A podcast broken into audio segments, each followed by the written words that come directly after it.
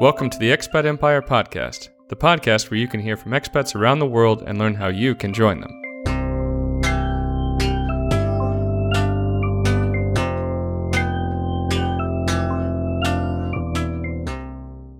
Hi, everyone. Thanks for joining us today for the 27th episode of the Expat Empire Podcast. Before we jump into today's interview, I want to remind you that we're offering free 30 minute consulting calls to anyone interested in moving abroad once the pandemic situation has settled. It's never too soon to start planning for your next big life change. Whether you're looking to make your first move abroad, transition into life as a digital nomad, or just want someone to talk to about your moving dreams, we're ready to help you think about the next steps in your journey. Send us a message at expatempire.com and let us know where you're dreaming about moving to. With that said, today we will be hearing from Matt Wilson. Matt is co founder and CEO of the travel company for people ages 21 to 35 under 30 experiences, and author of the Millennial Travel Guidebook. In addition to traveling around the world to lead tours for his business, Matt started going to Costa Rica in 2012 and lived in the town of Quepos until 2019. Matt hosts yoga and fitness retreats in his free time, and his personal mission is to help people live more adventurous lives. Without further ado, let's start the conversation. Hey, Matt, thanks so much for joining us today on the Expat Empire podcast. You got it, David. Glad to be here. Awesome. Well, it'd be great if you could tell us a bit about your background, where you're originally from, where around the world you've lived so far, or at least a shortened version of that list, perhaps, and where you're right about now, or at least as far as general country or direction that you're headed. Sure, absolutely. So in 2012, I was living in New York City, just a few years out of college, had been grinding away at a startup that I was working on very close friend of mine and still my co-founder, but under30ceo.com. And I got invited on a trip to Iceland and I was like, I don't even really know where Iceland is, somewhere in the North Atlantic, I presume. And I had just been working way too many hours in front of my computer, needed a little bit of change. I never had the money working on a startup to go and travel. So when the opportunity came along, I said, yeah, I should probably take this. And yeah, ended up going to Iceland and it was completely mind blowing. I was standing there on the Eyjafjallajökull volcano with my Icelandic mountain guide and still a friend to this day named Siggy. Hmm. And just blown away watching the sunset at like 11 p.m. and thinking, wow, wait a second. Why are all my friends back home in New York City chained to their desk and everybody just wants to go do the same thing, go to the same bar, have the same conversations. And I just needed a serious change. And so I called Jared, who I mentioned, Jared, my co-founder with Under 30 CEO, and I said, hey, why don't we try to organize a retreat here to Iceland? While I was there, I spent three weeks making connections and I said, I think we could really pull this off. And hmm. sure enough, we had a large following on Under 30 CEO at the time, about half a million monthly readers at its peak. And we said, all right, let's do this. The first trip went amazing and the business started rolling from there. Somebody on that trip said, Hey, well, I have a business in Costa Rica. You should come down there. And so I went down there for a month and checked it out.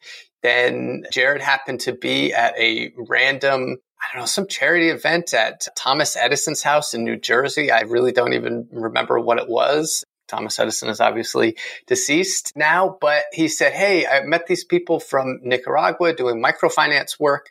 You should go check out their projects. Maybe this is an opportunity for us to get involved.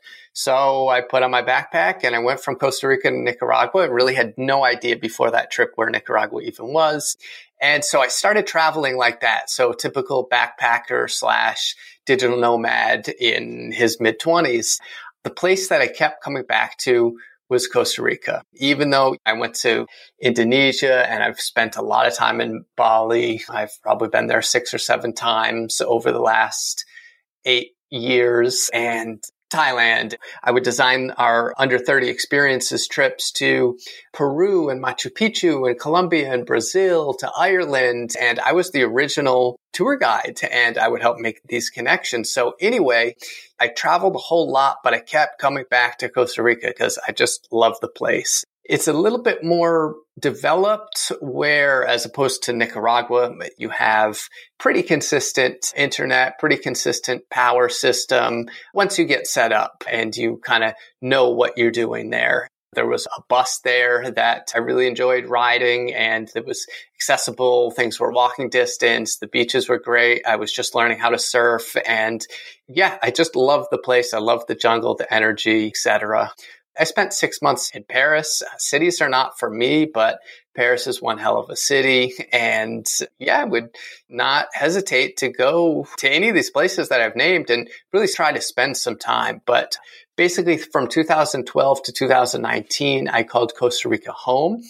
Mm-hmm. I recently moved to Austin, Texas in 2019. I picked up a wife along the way who loves to travel as well. And yeah, she really felt a lot more comfortable having our child in the States. She gets her passport mm. instantly. I know that you're supposed to be able to get the child's passport when you're a US citizen living abroad, but it's not always that easy. or as I heard, don't expect a parade when you come back for the child. So there was that. And then also just insurance. Yeah, I've always had US health insurance through my company. So we wanted the best medical care and all that for the birth of a, a baby. And David, I'm almost done here with this roundabout of the last decade or so, but then, of course, we ended up having a COVID baby. So in the middle of COVID, or not even the middle, at the very beginning when it was a little bit more scary and they weren't even sure if I was going to be allowed to be there for the birth of my child.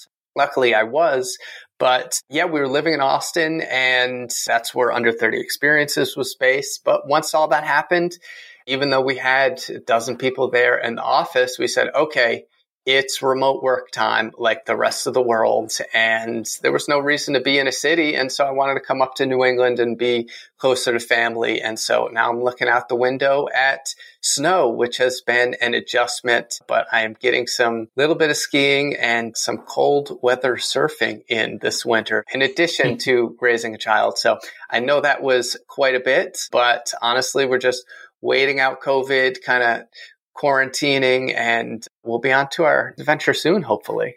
Child in tow. Yes, exactly. Big changes. It sounds like it's been a very exciting and productive time. Lots of stuff going on. Good that you can be around family as well in the situation. And I think we're all eagerly anticipating the thaw of the current travel and the digital nomad and all this good stuff that's going on right now. So I think all of the listeners are right with you on that. But uh, it's great to hear that you've made a good use of the time, let's say. Absolutely. So it sounds like you really enjoyed Costa Rica ultimately back in 2012. I guess that was the next trip that you took after Iceland. Is that right? Yes, that was the next trip. I flew back to New York, put my mattress on the curb. I really didn't have a lot of stuff anyway. and I said, all right, let's go. And yeah, I went down to Costa nice. Rica for a month and as I fell in love with it there, I had some other plans. I went to Nicaragua, I went to Indonesia, right, Singapore, Dubai, I think, on that trip. But my intention was to come back to Costa Rica for the winter because when you just go somewhere and you say, ah, this is for me, it was that feeling. That's great. And especially that you found it so early in your travels. So as you made that adjustment, essentially moving from New York to a brand new country like that. And so soon it seems right after you, let's say, kind of quote unquote discovered traveling. What was that experience like for you to really pick up everything and move and essentially not look back? It was so freeing. So I was one of mm. the lucky people who saw the four hour work week on a bookshelf in Barnes and Noble in between my junior and senior year of college while I was in Chicago working at a hedge fund. And I was like, oh, I don't have to work in finance. Yeah, this is really interesting stuff that this guy is talking mm-hmm. about. So I was all in on the internet at that point. And so it was never, well, I'll say that I always thought that I had to be rich to be able to go and travel the world and that my focus would be on my career, et cetera, et cetera.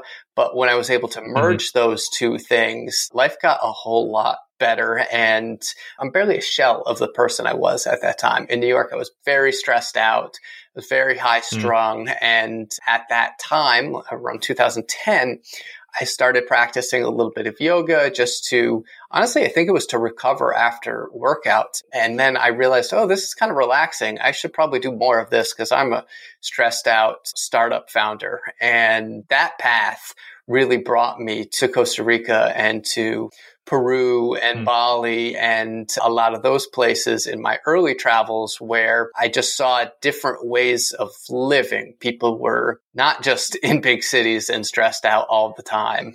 And you don't have to go to the jungle and just practice yoga and learn how to meditate to realize this. I mean, you can go to France and realize, yeah, these people generally prioritize getting their baguette in the morning and right. sitting outside at lunch and taking an hour and a half and just enjoying life. And so that became a huge thing to me. And of course, there's a lot of when you're surfing, you're much more connected to nature. You're literally riding the waves that the earth is somehow producing. When you think about it, mm-hmm. it's pretty wild. But yeah, I just loved it. And I said, okay, this feels good. I want to do more of this and I'm not going to look back. So it was pretty easy. Right. And how long had you been running under 30 CEO up until that point, and how much later after this sort of started in 2012, or maybe that is when it started with the under 30 experiences? Yeah, so we had been running under 30 CEO for three or four years. It was not a big business at the time. I'm sure we were doing low six figures, but it wasn't like we had all this money. We just had mm-hmm. normal person salaries and a normal person's salary to get by in New York is a poor person's salary, right? right. You're barely scraping by. I was living in a who knows 500 square foot apartment with another guy. And it was a very nice apartment. So we're paying an extraordinary amount of money to be there. And so the numbers were just not really adding up. And then I realized, oh, wait, I can backpack around the world and adopt minimalism. I don't care about these granite countertops. I'm 25 years old. I want to go see the world and I'll do it on the cheap and stay in hostels and stuff like that. So that was in my early days of travel. That's what it was all about.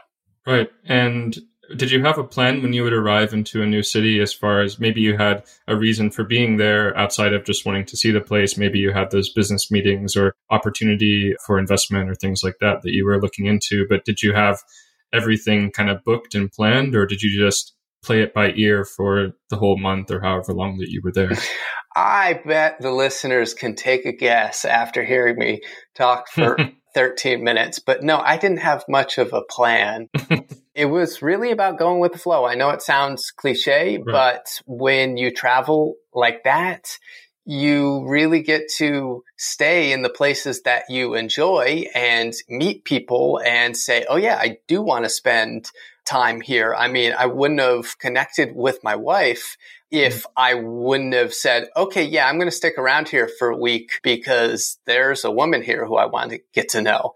So mm-hmm. that's the payoff for not having booked things in advance is literally, I mean, the opportunity of a lifetime. So, right. Yeah, no, I didn't have a lot booked, but I would maybe have a general idea of where I wanted to go. I would also ask people in the hostels where I was staying, hey, what should I check out? And that kind of gets a little old after a while. Mm-hmm. Now I'm 35, so I try not to hang out in hostels and have those same conversations because once you've traveled for years, it's like, okay, people are going to be complaining about Costa Rica's too expensive and oh, we should have gone here, or I don't know. It's just the same kind of conversations. Yeah, you know what I'm talking about. I definitely do. along I the backpacker do. trail. But I spent my first season up in Tamarindo, which is a world famous surf break. So that's why I was there, where I had a friend who mm. told me that's where I should go, really.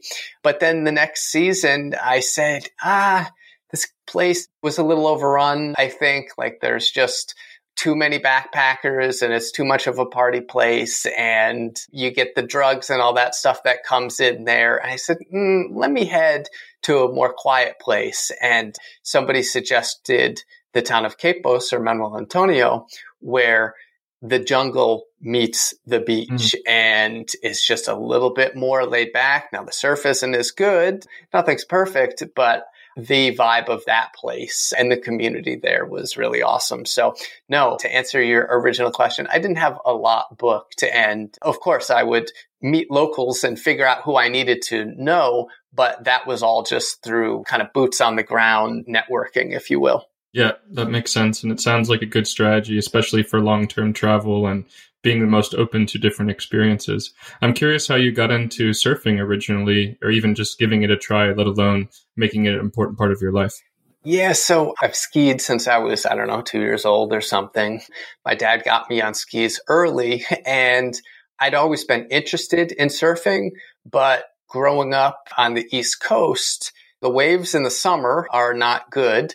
And so I don't know, growing up, I just never thought you could go and get a wetsuit and surf. It wasn't very popular 20 years ago. Mm. Like it's fairly popular now to go out on a freezing cold day and go surfing. and I guess I didn't even realize that until I was a surfer. But yes, yeah, so I had been surfing a handful of times before and it was something that I wanted to get better at.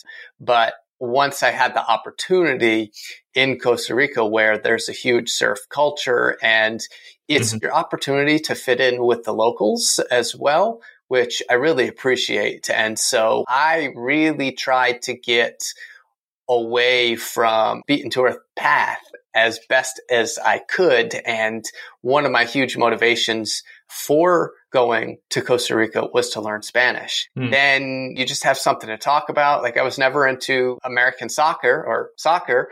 I was never into that before I started traveling, but if you want to have a conversation with someone abroad, that's one of the easiest things to sit down at a bar and chat with somebody and practice your Spanish and all that. So yeah, I'd always been interested in surfing and then I just got hooked and I like to try to learn new skills. Brain health and neurology is a big passion of mine. My grandfather and my dad both passed away from neurodegenerative diseases. And so I want to keep mm-hmm. myself really sharp and I want to make sure that I am learning new skills and developing new muscle memory.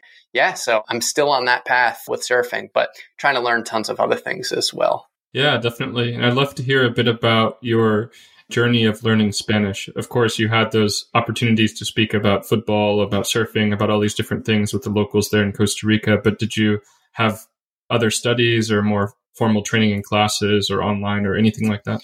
Well, I had probably what a lot of the listeners had, which was seventh, eighth, ninth, and half of 10th grade mm-hmm. Spanish until I dropped it because I was degenerate. Now, I wasn't really a degenerate, maybe quasi degenerate, but I didn't think that this would ever be useful in the future.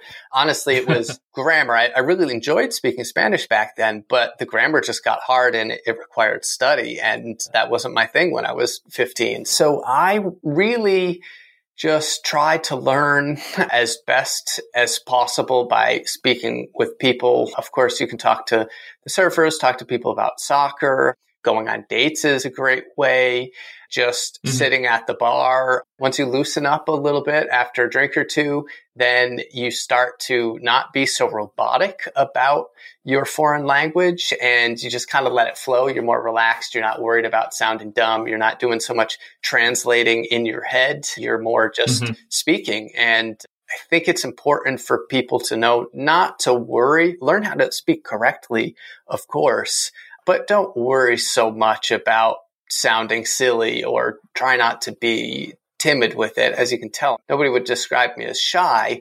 I would go up to people because the challenge is they want to practice their English. So, especially in a lot of Latin American countries and ones with good education systems where they do know a fair amount of English. So they'll want to practice English with you, which is not so much what I found in a country like Spain. Mm. Yeah, so I would just tell them straight out in Spanish that I wasn't here in this country to speak English. No, I would put it nicer, but I would just ask them like, "Hey, can I practice my Spanish with you because I'm really trying to learn?" And pretty much people would be cool with it. Then my rule became, all right, if I I don't want to get this backwards, but if their English was better than my Spanish, mm-hmm.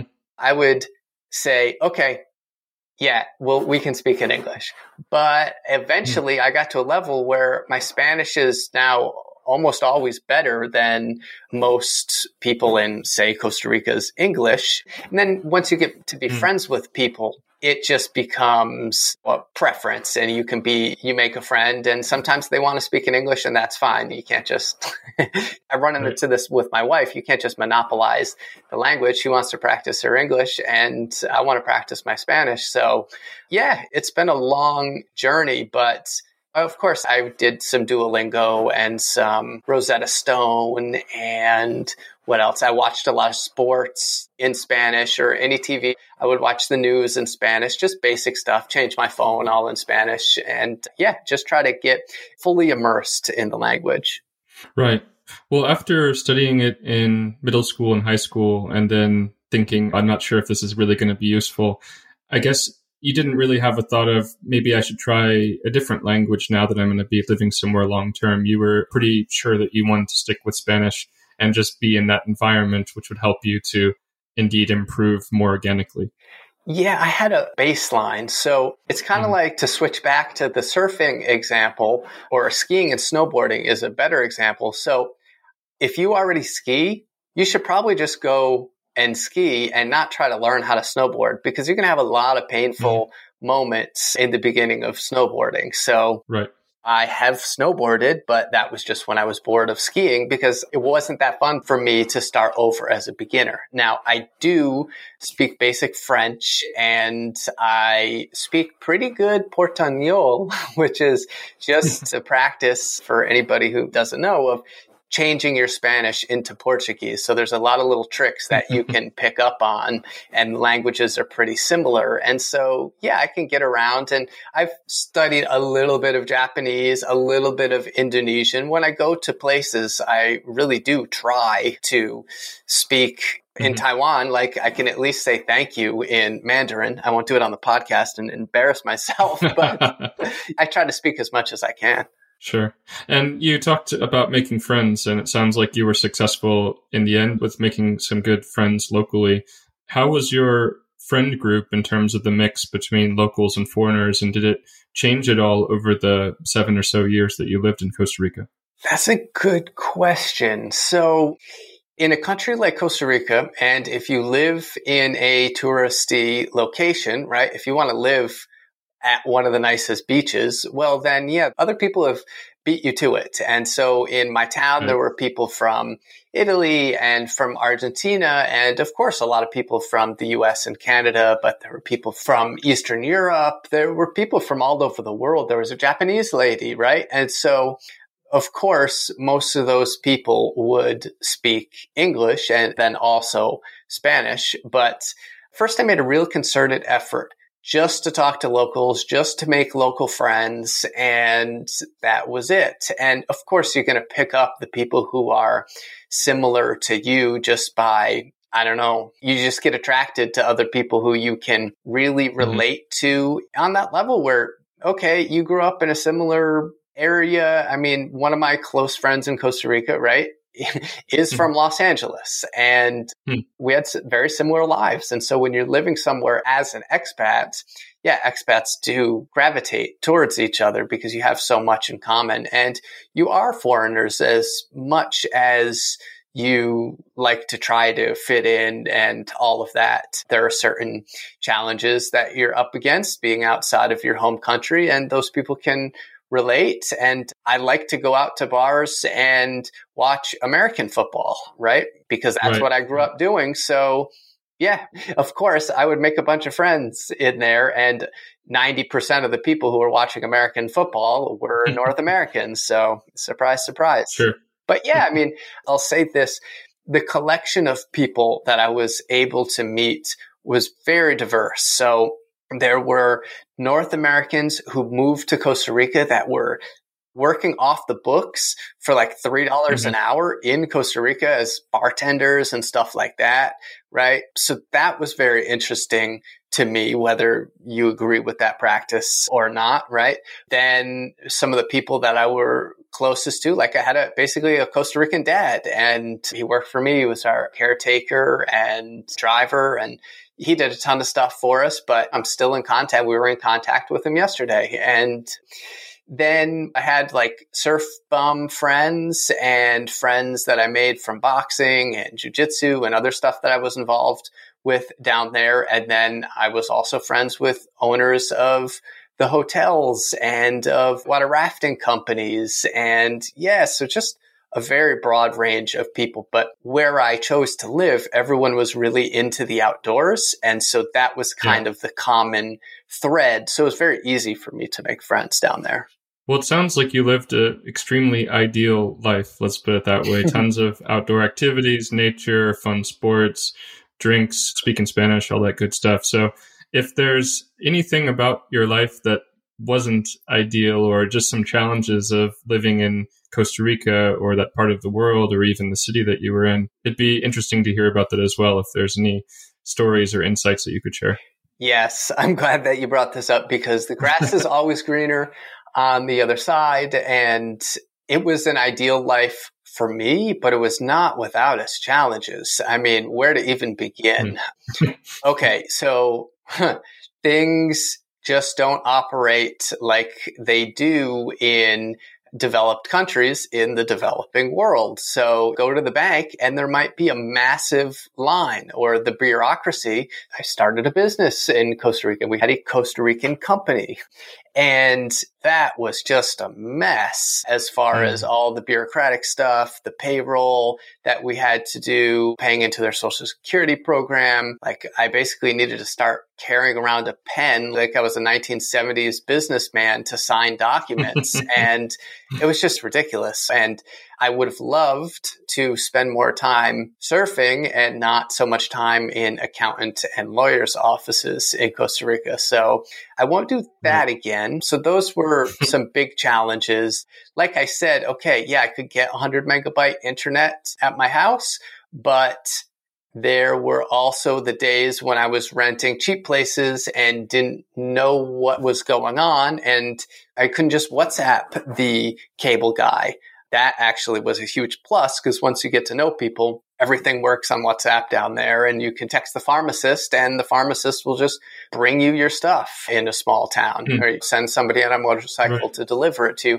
But before you know how all that stuff works, you're absolutely mm dumbfounded and things just take forever. And eventually I started paying somebody to be able to go and run errands for me in town because my time working on my business was really suffering because I was spending yeah, all this time yeah. waiting in line. Like one ATM in town only dispensed a hundred dollars. And there was another that spit out $400. And so on top of the bank fees, like that stuff was just pretty annoying after a while. So that's right. a big challenge. You are, of course, away from your friends and family, but that's not a uniquely Costa Rican problem. I lived in rural Costa Rica, so I was two and a half hours away from the international airport. That was a challenge. You could take a puddle jumper to San Jose, but those things are not for the faint of heart and they don't fly when it's not good weather and half the year is the rainy season. so it was strictly a summertime or Costa Rican summertime, which is right now. We're recording this, I said there was snow here in, in New England. So yeah, it was definitely challenging down there on a lot of different levels that probably doesn't even crack the surface. I guess I'll say the medical system is very good, but again, you live in hmm. a small town. So it's just, things are just different. So I could call the doctor on a Friday afternoon and say, Hey, I need a prescription filled. I totally forgot about this could be 4:55 p.m. Can you wait a second? I'll just come down and pick up the prescription real quick. And the doctor says, sure, yeah, no problem. Because we just knew each other. I would probably see this guy surfing. Mm-hmm. So is right. that kind of town? Or a dentist, for example. You could get a consultation for free. He'll look at your mouth and tell you whether you have a cavity or not a cavity, and here's how much it'll cost. And you can't sit down at a doctor and, or a dentist in the United States. They're not going to give you the time of day without forking over sure. a couple hundred dollars at least. But then if you want to go to see a specialist, you're two and a half hours to San mm. Jose, and then you got to be doing this at a hospital. And yeah, the treatment is pretty good, but it's not the best. So plenty of challenges. Right. I could go on for that for a while. well, it's good to definitely see both sides. But even within the context of living in Costa Rica, were there people that you knew, I'm assuming, that were living in the big city, which I guess is San Jose? And did they have a vastly different experience on some of those fronts, especially as it relates to things like the healthcare system and that the experience around that, or of course, maybe being closer indeed to the international airport. Just curious if there's any flavor or insight that you had from talking to other people living in different parts of the country. Yeah, so Costa Rica is unique in that, well, let's say this. I didn't enjoy going to San Jose because I want to live in Costa Rica because it was by the beach and by the jungle. I really avoided going mm-hmm. to San Jose as much as possible. So one interesting thing in that country is they don't have addresses. So everything is directional in Spanish, of course. So they'll be like, after the banana tree, take a right and three doors up on your left, or half a mile after this landmark, and it'll be on your right, go up the driveway, etc. So they actually had a volunteer program where the locals mapped the entire city of San Jose for Waze because the traffic was so bad. Waze, the app owned by Google. So uh, locals right. mapped the whole city and now Waze works really well, but traffic is still horrible there. And so they just mm. don't have great infrastructure. So I didn't want to go and get stuck in traffic jams and all that. It's not a great walking city. There are plenty of people who live there who are expats and there are job opportunities. It's mm-hmm. a pretty educated population. And so a lot of big companies, right? You might get connected if you push Spanish when you call Apple and you want to speak to someone in Spanish, there's a good chance that you'll be speaking to someone in San Jose. A lot of tech companies set up there for those types hmm. of reasons. And so you could get transferred there if you worked at a company like that. It's not out of the realm of possibilities. And that's a good local experience. Yeah, it's probably a more local experience. And yeah, you just kind of figure it out. But yes, living in rural Costa Rica was much more difficult. And that was self imposed, of course. Sure. How did you see the country and maybe specifically the city change over the years that you lived there, if you saw any meaningful changes at all? Hmm. I would say, well, things got more expensive. Mm-hmm. That's one, but inflation is an issue pretty much globally, as far as I can tell, or at least here in the United States, we may experience quite a bit of inflation depending on how it's measured. But mm. it's very, very slow down there. So it's mm-hmm. kind of the same old story, except the town just got a little bit more developed or there was a road, for example, and this was right before I moved there, but there was a road to a cool little town called Dominical. And that used to be a dirt road and then they paved it. But this is like a major highway that was dirt. And so they're finally getting around to paving roads. And I, of course, wanted to keep it a sleepy little dusty Costa Rican town, but you can't fight change. So I think it's right. up against the same things that we're up against everywhere with change, but specifically down there, I was very active in trying to get people to conserve the natural environment and not just put up huge hotels everywhere because that was obviously for environmental reasons. Like I loved that town because there were three different types of monkeys, two different types of sloths, tons of wildlife. Mm-hmm. So I felt very passionate about protecting it. And if I could leave a positive mark on a place where I spent a lot of time, mm. I really did my best while I was down there. Yeah, for sure. So it sounds like even if people are considering moving there today, or of course, once all this situation settles, it'd still be a good place for people to move to. You don't think the things that attracted you there in the beginning have changed too much to make it hey, maybe you should steer clear or try a different city instead? No, absolutely not. Mm-hmm. Yeah, I would say people, yeah, check out Costa Rica. I don't want to pump it too hard because then all my friends down there, you're like, come on, this place is overrun with gringos now. But a lot of people who had been there for 25 years, of course, that's what they were saying. But I wasn't quite there long enough to see huge dramatic changes. I'll tell everybody this a lot of expats in places, especially in Latin America, they're kind of, I'll use the word again, but salty gringos where they're just like mm. kind of disgruntled and they left the States for a reason. And so a lot of times those people loved, it's a small town. Everybody loves to complain about everything. So there's that. Right. But I will say there's lots of positive people in the community and a lot of the young people.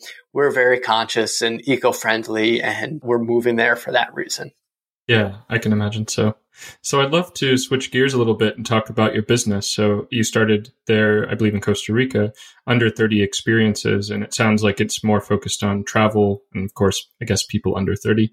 But it'd be great to hear a bit about the development of the business. You talked in the beginning about how it started, but how did it really grow into being such a large organization doing tours across all different parts of the world? Sure. So we're open to people ages 21 to 35. And when I came back from Iceland, really what I wanted to build was a community of people who like to travel. And that focus on community is really kind of what's important to us. And let's see. Yeah. So originally, as I said, I was kind of the guide and then I would be in charge of hiring our trip leaders and finding locals that could run these trips for mm-hmm. us and scouting out the hotels and making sure the logistics worked properly. And of course, I ran as many trips as I possibly could myself because I was having a blast.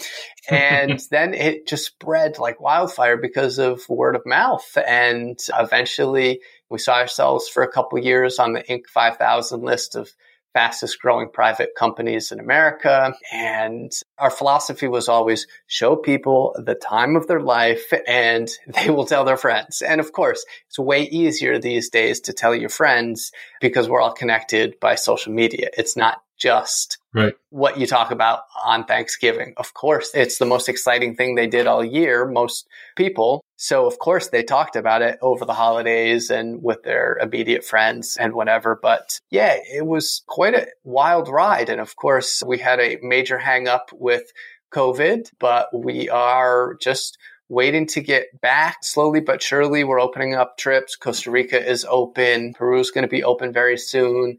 Country Belize is open for us. We made a big pivot this summer to focus on U.S. national parks where we could be appropriately mm. socially distanced. People were staying in single tents and yeah, still getting together, but doing it as safely as possible. Then another thing that really helped our growth was having community meetups in these local cities. So if you went on a trip to Thailand, you could go back to the city of, I don't know, say you're from Kansas City, you could go and meet other people who have traveled with under 30 experiences in Kansas City and maybe you go for a happy hour with them. Maybe you do some mm-hmm. type of cultural activity. It could be a movie night in the park or it could be going kayaking at a local state park or who knows what, going hiking. But that was the idea is to connect those people back with them together. And well, you can imagine what happens at these meetups is everybody is gushing about the trip that they went on and the energy is infectious. So maybe I shouldn't use the word infectious during a pandemic. Anyway, we're not doing these meetups right now, unfortunately, but with the vaccine and everything that 2021 and 2022 has to offer. The future is promising and I know we'll get back to travel. I mean, people can't stay cooped up forever. We just want to do things as safely as possible and play our role. Yeah, absolutely. And I'm sure there's even more pent up demand and the growth. I'm sure you'll see that through the next year or so. So I'm excited for the future of the company and seeing how it grows even further. Are there any destinations that you're considering that are still on the bucket list as far as having a tour within the company? Yes. well, insider info. Here you go, David, for the expat oh. empire. No, that's okay. I will let it out of the bag. So we're looking right now at Jordan. We're looking Ooh, at, cool. yeah, at Croatia. We're looking to launch a Morocco trip. Those are three off the top of my head. I think we're going to wait for 2022 to go to Alaska. And if the Canadians ever let wow. us Americans back in, we're probably going to get up to Banff and that area of Canada. So yeah, we've got some stuff up our sleeve for sure. I mean, I can't wait to get back out and travel. Yeah, that's sure. one thing. Yeah, I took a trip to Jordan and I absolutely loved it. So, as I'm sure you know, there's tons of stuff to see there. Very nice people. I just absolutely love the trip. So, I'm sure that people are going to really enjoy that when the trips are still going and when they come back. Are you still going on lots of them or are the pulls of being a CEO keeping, and of course the family as well, keeping you more grounded, let's say, in one place as opposed to the jet setter? I haven't been on a trip in a little while, but my wife and I were doing yoga retreats that we mm-hmm. were said, okay, if we want to focus on some trips, what are we going to do? And maybe something that we can do together. And so that's what we were running for a while. Hopefully those come back as well. My wife has 1500 hours of yoga teacher training. Yeah. So I would help coordinate and put those things together. And I also love yoga. So those yep. were my main focus, but I'm hoping to get to some of these new destinations because I can proudly say I've been to almost every place that we sell on our website. But Jordan, Croatia, and Morocco are three places that I need to get to just so I can at least keep up with our community members and stay relevant here. As I mentioned, I'm aging out myself, 35. Exactly. It's not a hard stop. We don't kick people out or anything, but eventually I'll be the creepy old guy or just the old guy. I'm not creepy. Just the old guy. Yeah. the old, well traveled guy. exactly.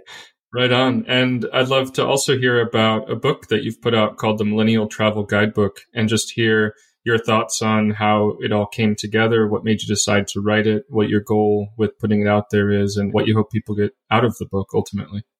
Awesome. Well, I will say if people have listened this far in the interview, they've heard that I'm incredibly passionate about travel and its life changing effects that it's had on me and the trajectory of my life. But I want to pay that forward to other people. And that was the point of Under 30 Experiences. And I love to write and I have plenty of stories, but more than travel stories, which I pepper in, of course, to keep things light and interesting. I really just wanted a guidebook for people who want to get from their couch to wherever they want to go and give them very best practices from how to save on hotels and flights and things like this to how to get set up with your credit card miles, your credit card points, your frequent flyer miles, and best practices for staying safe while you're abroad, navigating visa issues for tourists, of course. And yeah, just everything mm-hmm. people would need to know. The subtitle of the book is Skate More, Spend Less, and Make Travel a Priority in Your Life. And yeah, it's available on Amazon. Would love for people to check it out. It has a lot of value and yeah, would love to know what people think. Cool. That sounds great. Definitely put links for your businesses, for the book, for, of course, your podcast as well, everything into the show notes of the show. But before we wrap up here, I'd love to know if you have any general advice for people looking to maybe move to Costa Rica or even have a trip there to see if that's the place for them, or even just about living abroad in general. Of course, you've shared a lot of great advice so far, but if you have any parting thoughts or wisdom to share, that would be great. Yeah, I would say go and explore and see some stuff. And before you settle down, I guess I could use a dating analogy, right? Go and mm-hmm. see some stuff and try out some places and see what really strikes you. There's no reason just to say, oh, I've got to go to Costa Rica. That's the place for me. Now, I would encourage everybody to participate in the slow travel movement if they can. So go and spend a while if you have that time off or just go on a week long trip. I mean, that's fine too. That's enough to know if you want to spend more time there, right? But mm-hmm. I had friends down there, for example, who actually my buddy from Los Angeles, who I was saying, I don't think he'd been to any other countries. He just said, I want to move to Costa Rica. Granted, he had kids and he said, that's what I want to do. I want to move my kids to Costa Rica. I want to get them that experience of living abroad. They're going to learn Spanish, et cetera, et cetera.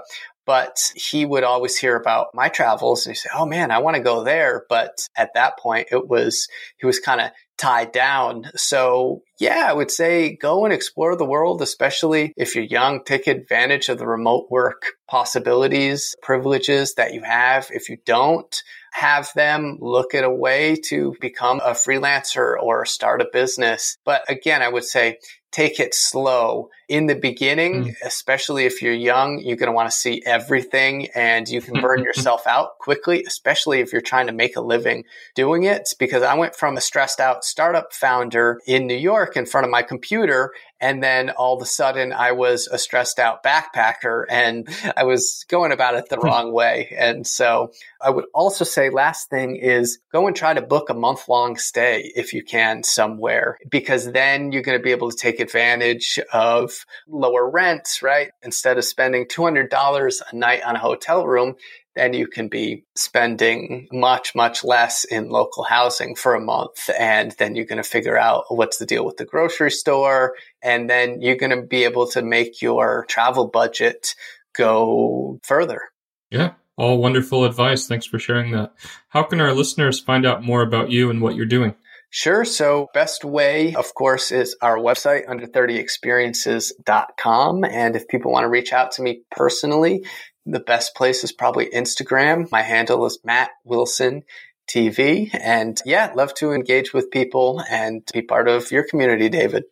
Awesome. Thank you so much, Matt, for all of your stories and interesting, yeah, examples, anecdotes, advice from today's conversation. I'm sure the listeners really appreciate it as well. And I'll have all those links in the show notes. Look forward to keeping in touch and stay safe, take care, and see you somewhere around the world, hopefully one of these days. Sounds good, David. Thanks a lot.